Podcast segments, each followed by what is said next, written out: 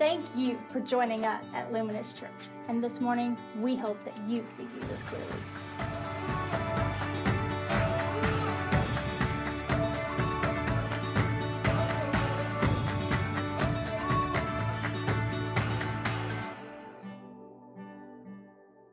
Gotta love some Kanye on a Sunday morning, don't you? Gotta love some power, some power in the morning. And, you know, I just think it's it's kind of interesting. It's not every Sunday that Yeezy is playing on Sunday morning, you know. So, but it's an appropriate song. It's an appropriate song for me because this weekend I was a part of a CrossFit competition. Yeah, yeah, that's right. I'm a part of a cult, CrossFit. But the CrossFit competition was called Power Output. And I judged it. So I got to see some of the best athletes in Texas perform. And I got to judge their, their weights and their lifts and all that stuff. And it's impre- it was impressive because, I mean, this is the second largest competition in Texas. So every athlete, all the best athletes come to this competition. I, mean, I think there was a $3,000 grand prize for who won. And so I'm sitting here and I'm, I'm a judge, so I'm watching these lifts, and I can't tell you how impressive it was. I mean, these guys and girls are lifting crazy weight. One of the guys who goes to my gym, his name's Clint Beavers, he can deadlift 635 pounds. And he's also like 6'6, and he's a giant. And I look up at him and I feel small, which is not very common in my life. But I'm also watching these other guys, and they're like clean and jerking 350 pounds. And some of you don't know what a clean and jerk is. And I'm speaking a different language right now. But I'm going to show you. Basically, clean and jerk is it's on the ground, you pick it up, you bring it up to here, and then you press it up over your head. And they're doing 350 pounds with this. It's crazy. And what's even crazier is the girls are out lifting me. All these girls, you know, they're like this big, and they're like, I mean, making me feel embarrassed. You know, I'm like, what's the point? Why am I even doing this? Might as well just sit at home, eat some Twinkies, play some video games, and get fat. That's what I ought to do because I'm worthless at this. All these people are so much better than me. But then I remembered I got a secret weapon. And I remembered the verse from today Philippians 4 13. Oh, yeah, baby. The sports verse I can do all things through Christ who strengthens me all things. I can do all things. So I was like, okay, okay, I'm going to show Clint up. I'm going to get some big weight on the bar, and I'm going to lift it. I'm going to show him that I can do all things through Christ. And I filmed it for you. Yeah. Oh yeah, you get to see, you get to witness history. You get to see it. So watch this video. Watch me move this weight. See, what I'm about to do is I'm about to deadlift this 550 pounds right here. But you know what? I've never done this before, but I'm not worried about it because you know what? I can do all things through Him who strengthens me.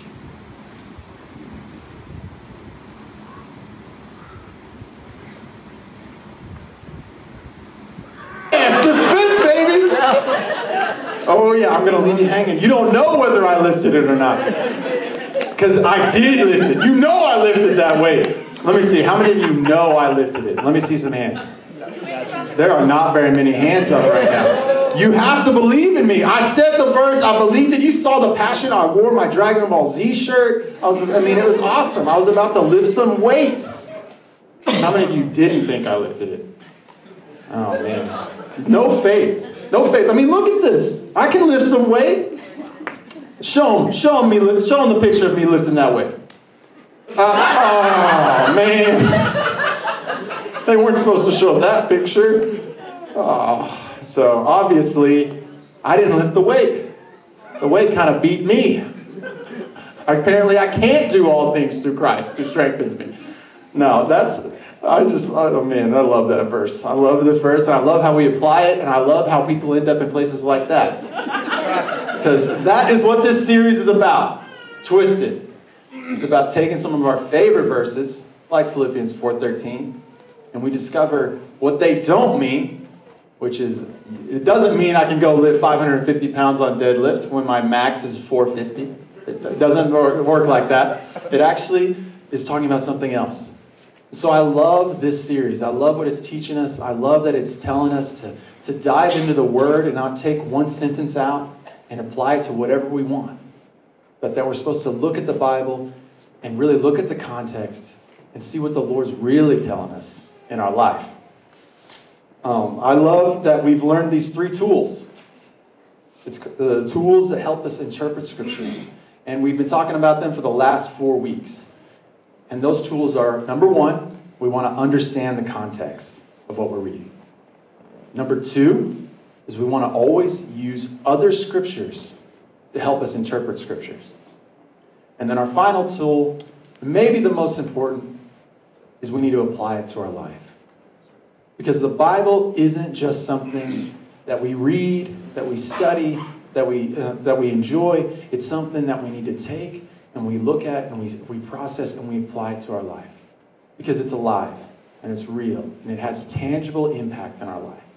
So we've been going over those, those three tools, and hopefully by the end of this series now, you'll be able to approach the Bible and you'll be able to tap, tap into the richness of what God's actually trying to communicate to us. That we won't be slaves to this idea of just pulling these single verses out of context and, and making them mean whatever we want to believe.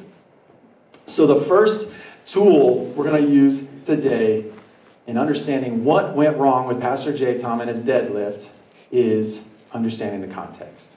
And what we want to do is so we're going to look at Philippians because there's a common theme with writers. Typically, when they write a letter or a book, they have a purpose and a plan for it.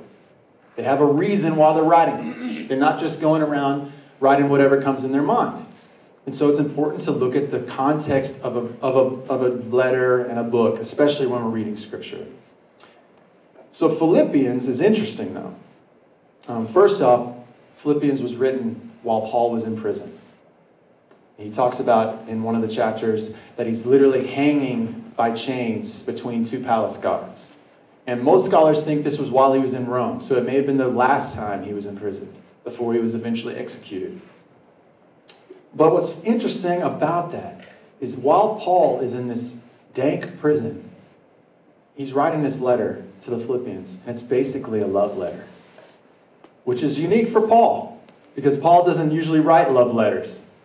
Most of his letters are him trying to correct uh, a problem that he sees in the church, something that, that's rising up that he needs to correct and, and fix and get them back on the path, get them back following Jesus. But Philippians is different because he's just he fills the whole book with this just language just gushing with, with love for these people talking about how much how thankful he is that god you know put them in his life and, and that he loves them and he considers them his children and he, he's their father and all this other stuff and it's, it's interesting because because he's doing that, like because he's writing it like a love letter, the other thing is, is there seems to be no point.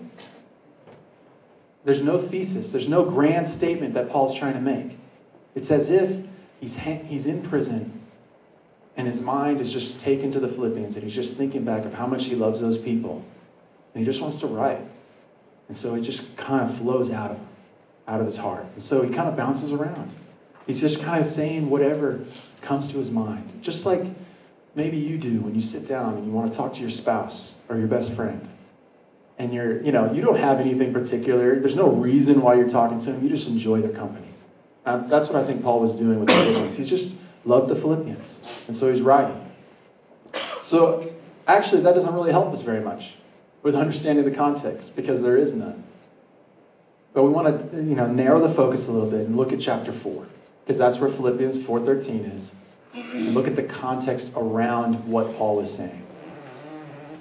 Paul said, I can do all things through Christ who strengthens me, all things through him who strengthens me, within the context of he was talking about finances, which is very different than sports. Yeah, he's not talking about how he's going to bust out of that prison and break them chains and go race the marathon with the Greeks. He's talking about the fact that he knows the Philippians in the past have supported him, that they've partnered with him in ministry. And he knows that they want to do it again. He's heard from some of his friends, some of the, the messengers that have come to him and they've told him that, that they want to support him again. And he's so thankful for that. But then he goes on to tell them, but you know what? There's been times in my life where I've had much in terms of wealth, and there's been times in my life that I've had little. And I've learned to be content in both. And it's right after he says that that he says, Because I can do all things through him who strengthens me. And that's the context that he says this verse. And that's what it means on its face value. That's the, in law school, what we call the prima facie meaning. It's true on its face. When you look at it, that's what it means. But the beautiful thing about the Bible and the Word of God, I love this in Psalms. It talks about like the, the, the, the, voice of the Lord is like the sound of many waters. And so when God speaks, almost always there's multiple meanings. There's, there's layers of meaning. And so even though this is what this means on his face, there's more that Paul's talking about. And that's why it's important for us to use our second tool, which is interpreting Scripture using other Scriptures.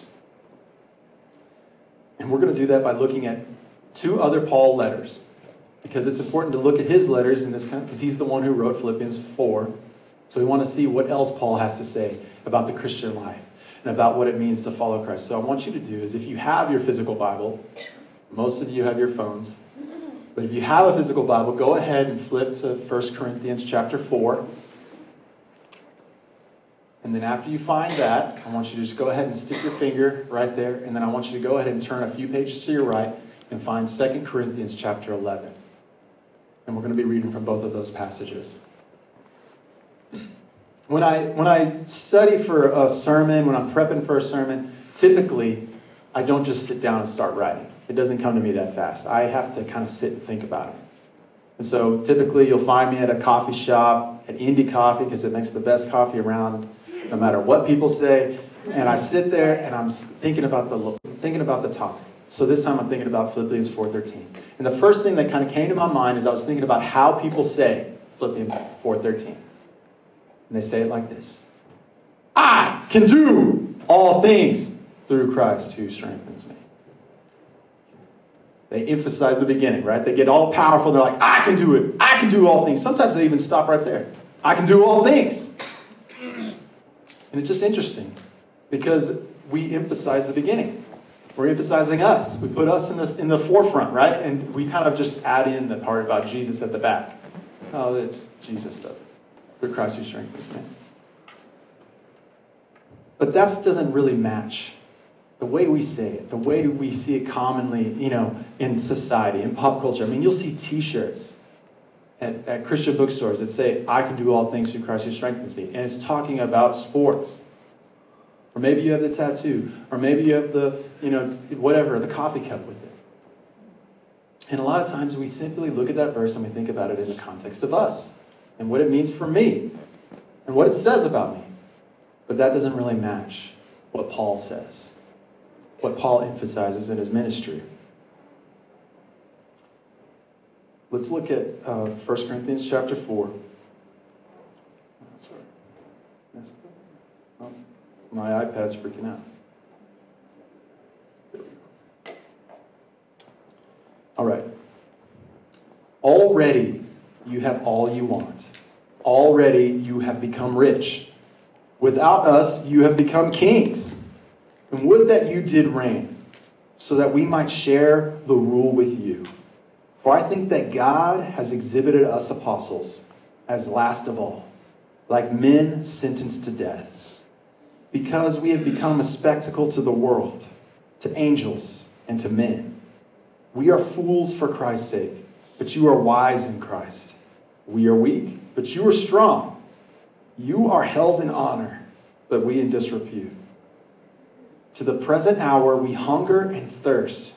We are poorly dressed and buffeted and homeless, and we labor, working with our own hands. When reviled, we bless. When persecuted, we endure. When slandered, we entreat. We have become and are still like the scum of the world, the refuse of all things. Yeah, that's, that's rough. Paul's like, I'm scum. But the thing is, the thing he's addressing right here is he's, used, he's speaking tongue in cheek. He's speaking sarcastically. And it's not pretty it's not very often that you find in the Bible that someone's talking sarcastically, but that's definitely what Paul's doing right here. Because the thing is, is Paul's trying to address something that's come to his attention in the church at Corinth. And he's heard the people that are in Corinth that the Corinthians have taken the gospel of Jesus and the blessings that come with it, and they've misapplied it. And they've used these things, used these awesome things that happen when we follow Jesus, these amazing things, these things that change, the new life we get, and they've used it to puff themselves up. And they've become prideful. And they're kind of lording it over their neighbors and their friends. That's what scholars think, is that these Corinthians were basically thinking they're the best people walking on the street right now. Get out of my way. I'm a follower of Jesus. And the thing is, Paul doesn't like that. Because the message in Paul's ministry, the message ultimately in Jesus' ministry, which Paul reflected, was that our life is not a call to pride, but a call to humility. And so that's what he's addressing here. And he's being sarcastic and he's trying to like make the light come on for them.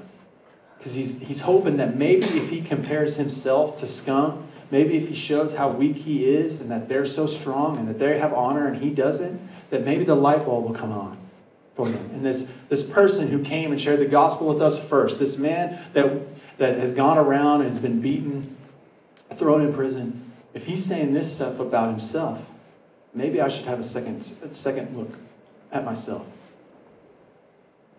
Because that's something that's very um, enticing to human beings, is our own pride. I mean, that was one of the big mistakes in my video, right? Is I, you, that wasn't a man who was humble right there. That was a man who's prideful, who's walking around thinking he's the best. But that doesn't reflect Jesus. And so that's one thing that we need to think about with Philippians 4:13 is that it's a call to humility and not to pride. It's not about you. Unfortunately, the Corinthians didn't get it. They didn't get the message. Or maybe if they did, they forgot and kind of went back to their old ways. Because we see Paul again in 2 Corinthians having to come to them and explain the same thing again, addressing their pride, addressing the way they carried themselves, the way they conducted themselves, the way they thought of themselves. The difference is, is that Paul approaches it from a different angle this time. He tried attacking the pride head on the first time. This time, he's addressing things like their abilities, their, their strength, their wisdom, even their power because that's a lot of the times where the source of our pride comes from, right? Is what, what makes me great? What makes me special? And so a lot of times that's where our pride comes from. So that's what Paul's going to address here. And really, the thing is, it'd be easy for us to kind of jump on the Corinthians here and kind of think a little, like, think badly about them. Because it's like, well, y'all are dumb. Paul's already wrote to you. How did you not get this? How can you be so prideful? But the thing is, is it'd be pretty easy to fall into that because the honest truth is, there's some really cool things that happen when you follow Jesus. And some of them don't even make sense. There's some, I mean, just amazing things that happen when we follow Jesus. Like, for instance, Paul. And there's a story in Acts, and it, it was Paul's basically on this island. And the reason he's on this island is because he's had a, a shipwreck and he's walking around, and, and the story's told from the perspective of kind of the sailors. Like the sailors are watching Paul do this. Paul's going around and he's gathering firewood for, for a fire. You get the impression that maybe they're cold, they just got out of the sea, they need to warm up. So Paul's out doing some work. He's getting, a, getting some fire sticks, and the sailors are watching him. And then what happens? But a snake bites him. And apparently, this isn't just any ordinary snake, which would be bad enough. But this is some kind of deadly snake because basically the sailors give you the impression that they think Paul's about to die. But then Paul responds like this He's got the snake just bit him on the hand and he just kind of flings it off. He goes, I can do all things through Christ. Throws it off. And they are blown away by it. The sailors are like, What is this? What kind of man is this? And that's not all Paul did. Paul prayed for someone and they raised from the dead. There was times where Paul would pray for, oh, you know, they, they would, he would pray over a handkerchief. And then people would take that handkerchief miles and miles away. And someone would hold that handkerchief and they'd be healed. And then the disciples, that's not just Paul, but Peter. Peter could, you know, he, he picked up a lame man and the man walked. Or he'd walk by people and his shadow would just pass over people and they'd be healed. And it says in Acts that all the disciples are doing. And it's not just the disciples. At this time in history, probably all of the early church is having these moments and these experiences where God's moving miraculously and powerfully. And so the Corinthians probably are experiencing this. They're, you know, maybe one of them is reaching out and their, their mother's sick and they touch their mother and their mother's healed. Or maybe they're pulling out the scroll of Isaiah, and for the first time in their life, they're understanding everything they're seeing. And all this cool stuff is happening. And it'd be really easy to kind of take that stuff and then apply it to your life and think, I'm pretty cool. I'm pretty good. Man, look at me. I touched that person, they got healed. And you could kind of become puffed up. And that's what the Corinthians were doing. So Paul doubles down. And in 2 Corinthians chapter 11, 16 through 32, this is what he says. I repeat, let no one think me foolish, but even if you do, accept me as a fool, so that I too may boast a little. What I am saying with this boastful confidence, I say not as the Lord would, but as a fool. Since many boast according to the flesh, I too will boast. For you gladly bear with fools, being wise yourselves. For you bear it if someone makes, a, makes slaves of you, or devours you, or takes advantage of you, or puts on airs, or strikes you in the face. To my shame, I must say, we were too weak for that.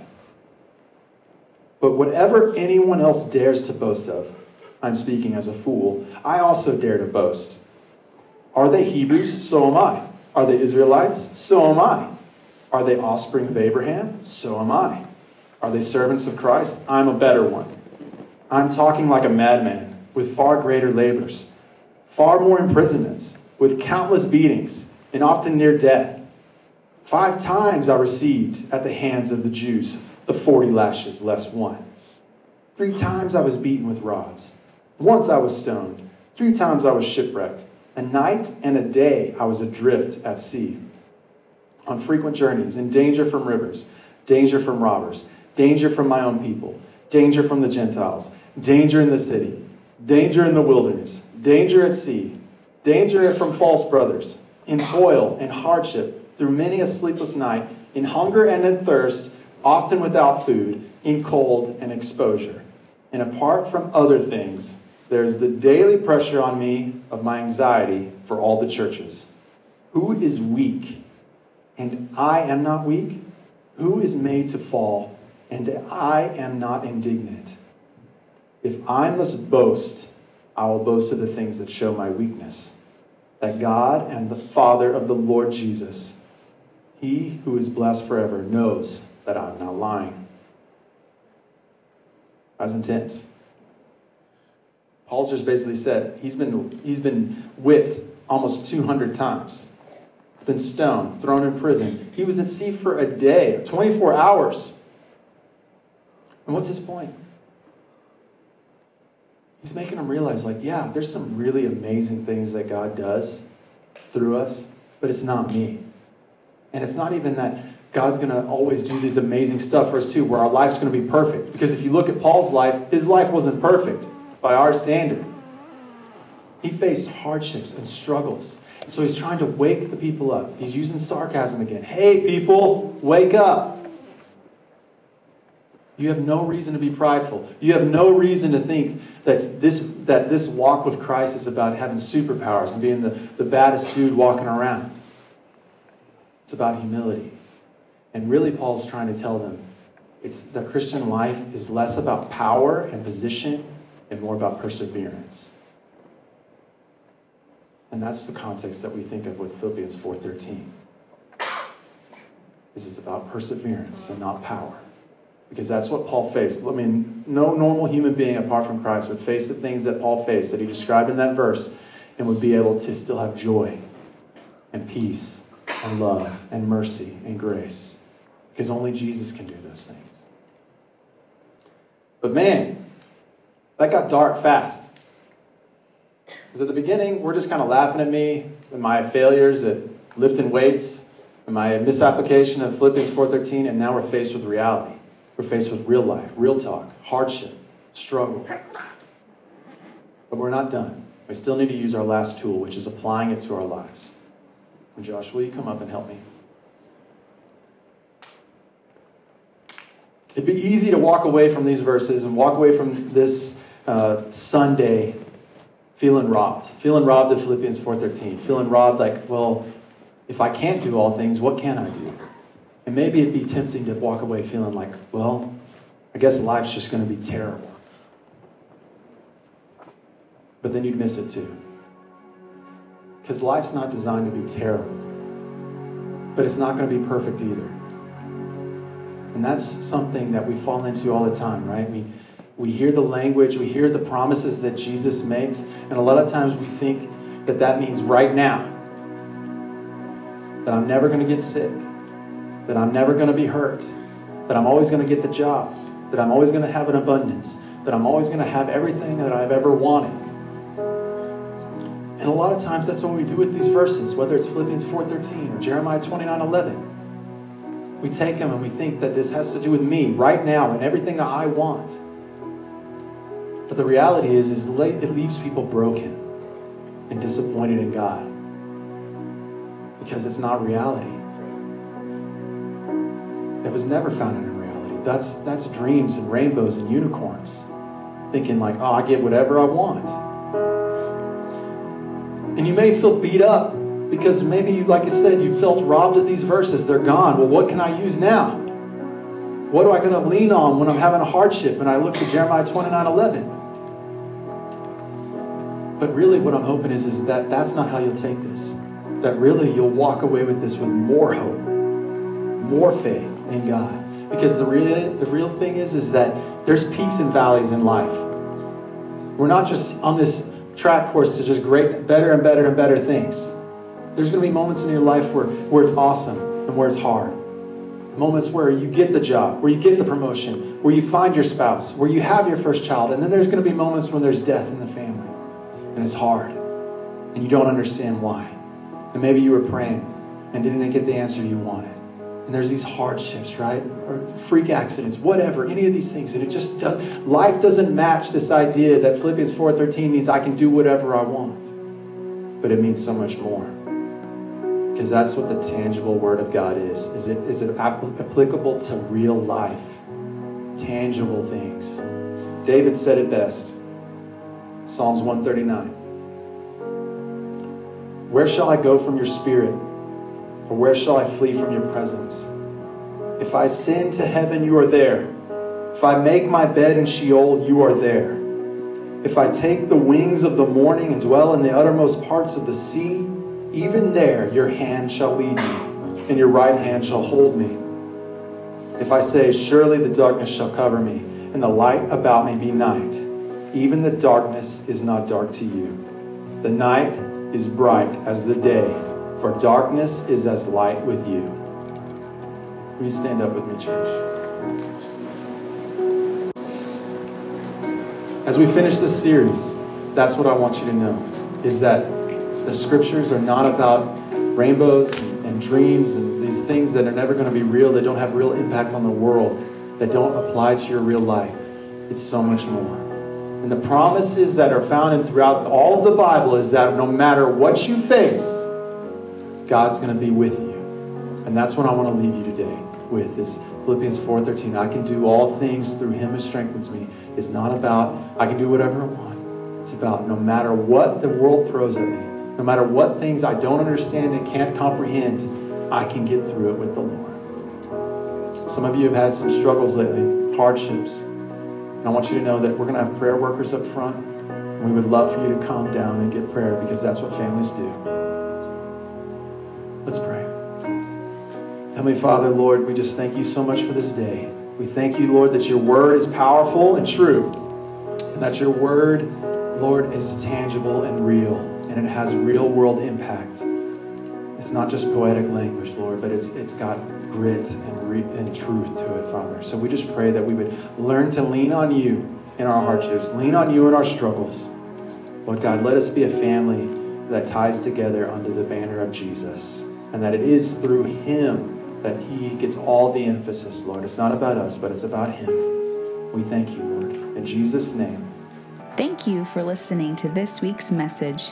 To find out more about service times, giving, and community groups that meet throughout the week, please visit us online at luminouschurch.org.